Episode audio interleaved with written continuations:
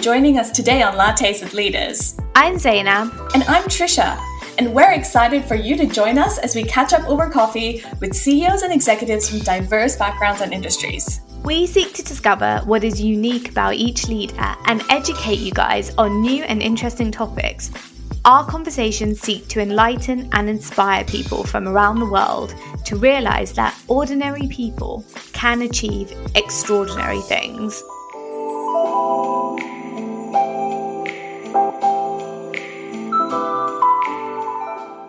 You almost need to curate your own profile or your own face for the situations that you're going to encounter. In this episode, I speak with tech leader and actor Zoe Cunningham. Zoe has led an incredible career as a technologist, from starting as a software engineer at Softwire to driving over four times revenue growth in the business as the managing director for over seven years. Zoe has also launched a successful acting career, featuring in Breaking Infinity, The Look of Love, and Nightlands.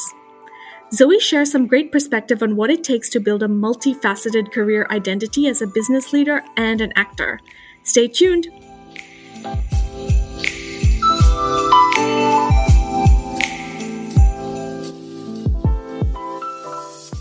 All right. Um, thanks so much for joining us, Zoe. Um, I'm so excited um, to have you on Lattes with Leaders. To start off with, would love to get a bit of a background on your story. You've had a very wide ranging career. One of the things uh, that I suppose I find quite interesting about my life is I've done lots of different things and they all combine together. So I think that you could look at my CV and say, well, that bit's not relevant. Why were you doing that? Actually, I think for me now, it all combines together. So what I'm going to try and do is I'll try and be, um, comprehensive, but brief. so that's okay. so I started as a um, a computer programmer in. So I did a mathematics degree and started as a computer programmer uh, with a startup tech firm and uh, called Softwire. So I've been really lucky that I've actually worked for Softwire my whole career. So I've been at Softwire now for uh, 23 years, which uh, it's quite crazy. It's a very long time. I had the opportunity to work through lots of different roles within the organization. So I worked as a project manager. I worked in recruitment for a while, recruiting um, graduate developers. Uh, I worked as a consultant. And then finally, I moved to the business development team, which was terrifying. Uh, and consequently, the biggest learning experience of my career joining the business development team really hammered home that yes, perhaps we all have things we're more naturally inclined to or comfortable with, but we can actually learn a lot more than we think we can. And actually, just because we don't like something doesn't mean we can't learn how to do it. And the more you learn, the more you come to like it, right? It's like that advice for making conversation with some someone, which is to become really interested in in what they're interested in. So if you collect old coins, say, that's interesting if you're if you're interested in it and you find out about it and you find out what the details are. Um, 2012, uh, I became managing director of Softwire and I think that was quite important to me because it was a goal that I'd set out for myself based on my previous career successes. Um, I'd thought, what could I aim at? I, I actually just sat down um, and I just learned the phrase we overestimate what we can achieve in the short term and we underestimate what we can achieve in the long term. And I thought, great, five year goal, like the sky's the limit. What can I aim for? And I came up with this goal of, of becoming managing director, uh, which seemed super crazy to me at the time. I really felt like I was going beyond what was possible. So I think that when I did achieve it, I've tried really hard to hold on to that memory and to not take it for granted that you know, of course I can run a 200 person company. You know, I know I can because I've done it. But actually try and remember that feeling of, oh, is this even possible? Would anyone else believe in me to give me the job? Would I uh, make a total mess of it? Um, because I think that encourages me in everything else I do that we can always achieve more than we think we can. This is one thing that I found very unique about your career is that you have done such a variety of roles, you've experienced a bit of everything, and yet you've still retained this sense of ambition in knowing that you wanted to then lead the company. I wanted to go into that a little bit. Firstly, what it means to define success because success probably meant different things at different point in points in your career. Yeah. Um, how do you think about defining success and then and then secondly once you've defined that success you, you know you went through this goal setting process of then wanting to be a managing director what was your goal setting framework such that you created a plan around that goal and executed on that goal I think that there's two types of ambition. So I think we all, in general, I don't think there's anyone who can't have a small ambition about their current life. I mean, it probably their their current job or their current role, but definitely their current life more widely of my life would be more enjoyable for me if I were to change this part of it or more satisfying for me.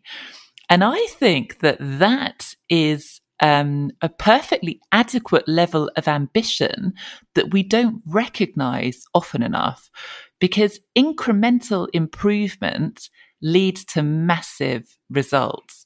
And actually, believing that you can constantly change small things about your life really helps to reinforce that. This is what happened to me. I made small changes, and that reinforced my belief that I could make changes and be successful.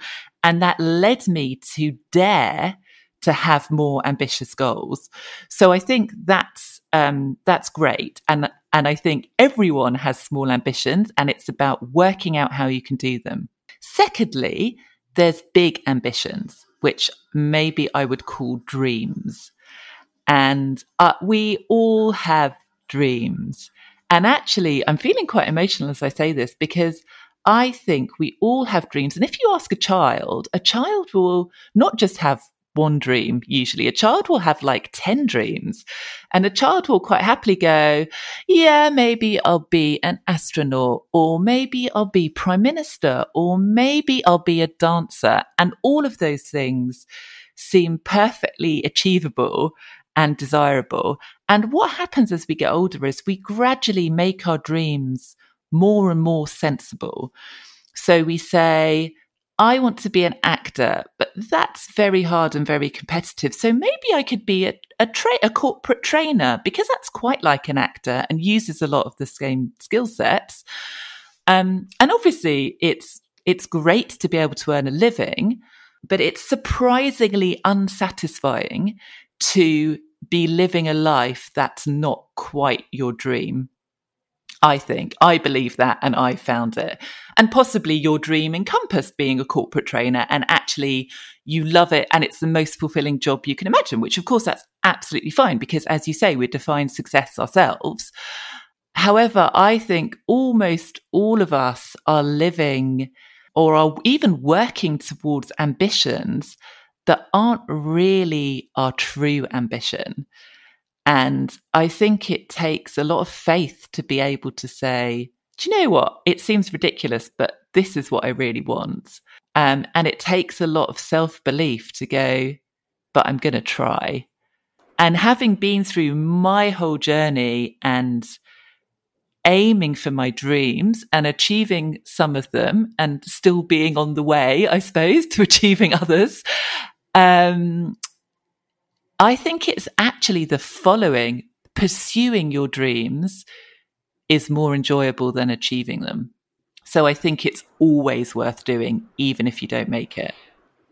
I really love this concept of dreams rather than goals. It makes it seem like you're tying the ambition with the passion um, because you know, that aspect perhaps has been missing in the conversation when we talk about careers. We talk a lot about what is it that um, you're good at and how do you define success on around those things and what's your next role, etc. But the way that you've described it, it's almost really being introspective and thinking about what are you really passionate about and where do you want to grow based on those passions and i want to step back a little bit because as you say like when we were young it feels like the education system encourages you to dabble in lots of different pursuits and figure things out. And then as you grow older you're taught almost the opposite. Like you go to high school and then you have to start specializing and then then you have to start specializing even further. Um, and then you pick one career path and then you have to really just focus on that and make that you know your career. Whereas you've you've gone the opposite almost. Like you've at Softwire you tried so many different roles before becoming managing director. And then beyond that as you say like you've gone into acting as well and you know made a successful career around that. So I want to go into this concept of passions because I know, like, as a kid, it, it was a very straightforward thing to think about, but now as an adult, um, it can be a little bit more complicated. Um, how does one uncover their passion? I was going to compare my dream of being an actor versus my ambition, I would say, of being managing director. That managing director was not a dream for me in the same way. It was a career ambition of can I achieve this? Wouldn't that be neat? And again, I think that was great for me to, to be able to have got to a position where I could have that ambition because aspects of it actually reflect what I like about acting. And the journey taught me all kinds of useful things and achieving me, achieving it taught me to have belief in myself. So I wouldn't say that's a dream in the same way, but until I was 35 years old, my dream of being an actor was totally buried. You could have asked me, what would you like to do? You can have any job in the world. What would you like to do? And I wouldn't have said actor because I didn't believe it was achievable. And I think that's how deep we bury some of our dreams. If you'd asked me when I was five, well, if you'd asked me when I was five, I would have wanted to be a ballerina, which perhaps is not quite as achievable as being an actor, but the same kind of performance vibe. So uh, I actually uncovered my passion, which I can I can tell you, but it may or may not work for you. Is I read a book called The Artist's Way, which is a book for unblocking creative people. I was trying lots of different things as well, which I think is super important. I think if you know there's more to be had out of life than what you're doing right now, you do need to try lots of different things and find out what else is out there. So I was doing that already. However, I started this book not knowing what I wanted to do, and I finished it with a deep conviction and understanding that if I were to name my true dream, it was to be a film actor, and it was super clear to me. So yeah, I don't I don't know if that's helpful or not. well, I mean, you don't necessarily have a like there there's no formula to defining your passion i guess like it's so it's so i kind of understand that um and it is a bit of a process to be able to dis- to discover the passion in the first place um, but you know, you did. You discovered your passion. But at that point, you know, so you said you kind of discovered it, you know, after you know 35 years and and at that point most people would just think oh you know wouldn't it be nice but then leave it at that and wouldn't take the next step of actually pursuing that passion. How did you go about doing the pursuing part? Like what made you believe that you could actually go ahead and become a professional actor? Um, because yes, I think there's there's two challenges to following your passion, and the first one, as we just discussed, is knowing what it is, but the second one is knowing what to do about it and having the confidence to to do something about it. For me, so I think there's two things that contributed to me being in a position to be able to pursue it. And the first was that I had had a career to date when I was 35. So I was already managing director by this point. And my career had consisted of doing lots of new small things and trying small things and getting better at things that I'd previously not been very good at. And I think that was quite foundational because that gave me some kind of innate sense somewhere that maybe even if I couldn't achieve it, I could get a little bit better and that maybe it was go worth going and, and having a little try and seeing if I could get a little bit better. Um, I think that actually was was instrumental. And the other thing was was the book itself. So the artist's way is a little mystical, which we're not very often in the business world. But there's lots of phraseology like, this is what you're meant to be doing. And if the universe didn't intend for you to follow this dream, then the universe wouldn't have given it to you. And so somehow, I can't exactly pinpoint it, but the process of reading this book not only uncovered this desire that was so strong, it's kept me going throughout the ups and downs. And I can promise you there's a lot of downs of learning to act age 35 but it also, yeah, gave me the motivation to start and to just keep doing things, even when I didn't really know what I was doing or where I was going.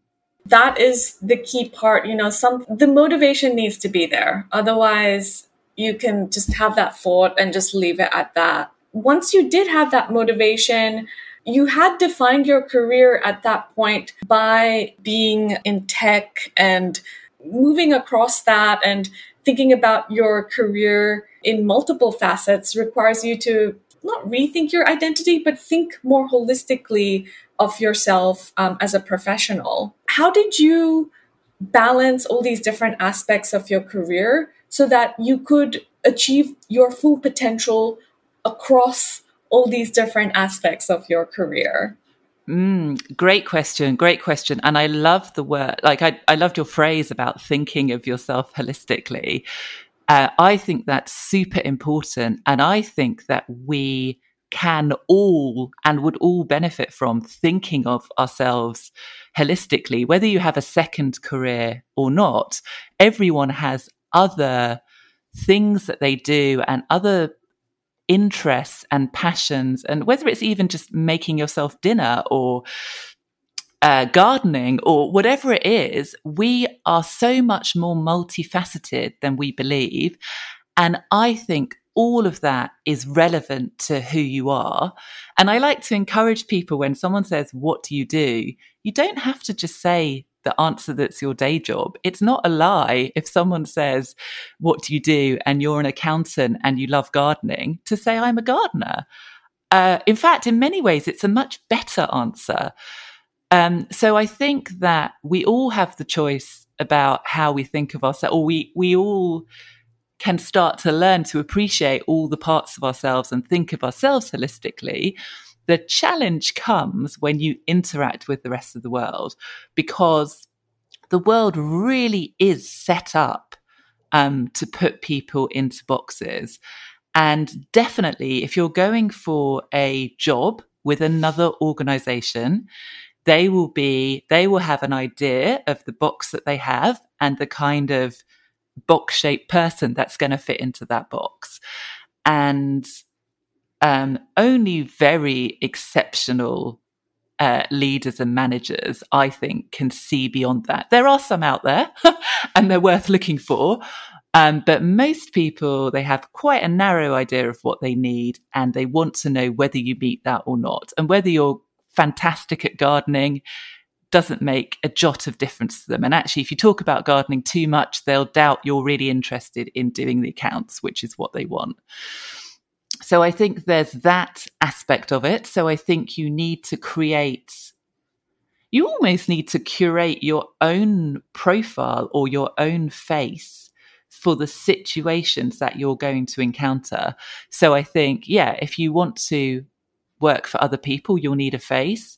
If you want to freelance or set up your own business, you'll need to curate a face for that So uh, there are lots of people now living more and more blended lives where you can have a full time job and freelance. Um, maybe doing something you're passionate. So I know someone who works full time and then they have a cake making business on the side. Um, but say you're an accountant and you have a cake making business, you don't want to necessarily write all over that about how great you are with numbers. You want to say, here are my beautiful cakes and here is my passion for baking. And then I think the, the thing that I found hardest was social media, which sounds like such a small thing to have to worry about. But essentially, you kind of have one opportunity to have a headline and a definition of who you are because the majority of my income still comes from technology. In fact, almost all of my income comes from technology. I took the decision that on LinkedIn, which is the most professional platform, I am a director at Softwire First. It's there that I'm also an actor, but first and foremost, I'm a director of software. I have technical experience. I, I talk to that. I enjoyed it actually at the start to on other platforms such as Twitter um, focus on being an actor and say, well, probably not that many tech professionals are going to look me up on Twitter. So actually, here I can be an actor first, and I'm still going to share technical stuff and I'm still going to talk about it, but that's my different profile. And again, I think there's no right answer here, and you'll get contradictory advice from all kinds of people. And you have to find out what works for you and what you're using it for and what the options are. As we wrap up, I'd love to um, finish off with any other advice that you want to give to to other professional women out there who are still defining their careers and still trying to figure out what makes them tick and how they should pursue it. What are some final pieces of advice that you'd want to give them? Believe in yourself, which can be easier said than done. Um, but I think remember, like, value your own opinion. Spend time working out what is important to you and what you value and what and what you believe about the world and stick with that. And sometimes you might have to, obviously, I'm saying, I'm not saying don't learn and change and grow, but on that journey, uh, remember that no one's perfect and you're no less perfect than anyone else. And your opinion is just as valid. And I think that having a strong sense of self is more important than we realize. It's so we, we're social creatures as human beings, and it's very easy to get caught up in other people's ambitions, other people's expectations, uh, other people's beliefs about how things should and shouldn't be done. And the more you're able to, I suppose you would say, be true to yourself, right? The more likely you are to get what you want out of the world, not what someone else wants you to um, to get out of the world. So for me, that's something I would say to to definitely think about and try and focus on. And I'd also say that there is so much benefit in trying to carve out and cultivate and fight for downtime. And and as I kind of mentioned briefly, this is something that's become more apparent to me as I've been in a luckier position to have more downtime rather than being, you know, full pelt going, aiming to be managing director or full pelt trying to have two careers at the same time. You know, as I get older and have more space, I realize how much of our efforts are wasted, if I'm honest, or, or don't contribute as much as we think they do to what we value in life. And that if we can let those go, the space we create enables us to make better decisions and get more out of life, not less. We seem to think that to get more out of life, we have to do more, more, more, more, more. And that's not feasible and not sustainable. Again, start small, carve out 10 minutes for sitting quietly or meditation or reflecting on your goals or whatever it is and try and build up to an hour for exercise or a walk or and building up to you can have a day off from your job to spend on yourself and i think to most of us that seems outrageously luxurious And I think that we can benefit. I was taught to challenge that by the, the book, The Artist's Way, and it's been very helpful for me. That's amazing feedback. And it really sounds like all of us need to read The Artist's Way, um, irrespective of what career we want. Um, so I love that feedback. Thank you so much. And thank you for coming on the podcast, Zoe. Really um, love talking to you about your career and your passions and how, do you, how you cultivated them. Um, and I think it's going to be a really impactful episode for all of our listeners. Thank you so much. I've really enjoyed it.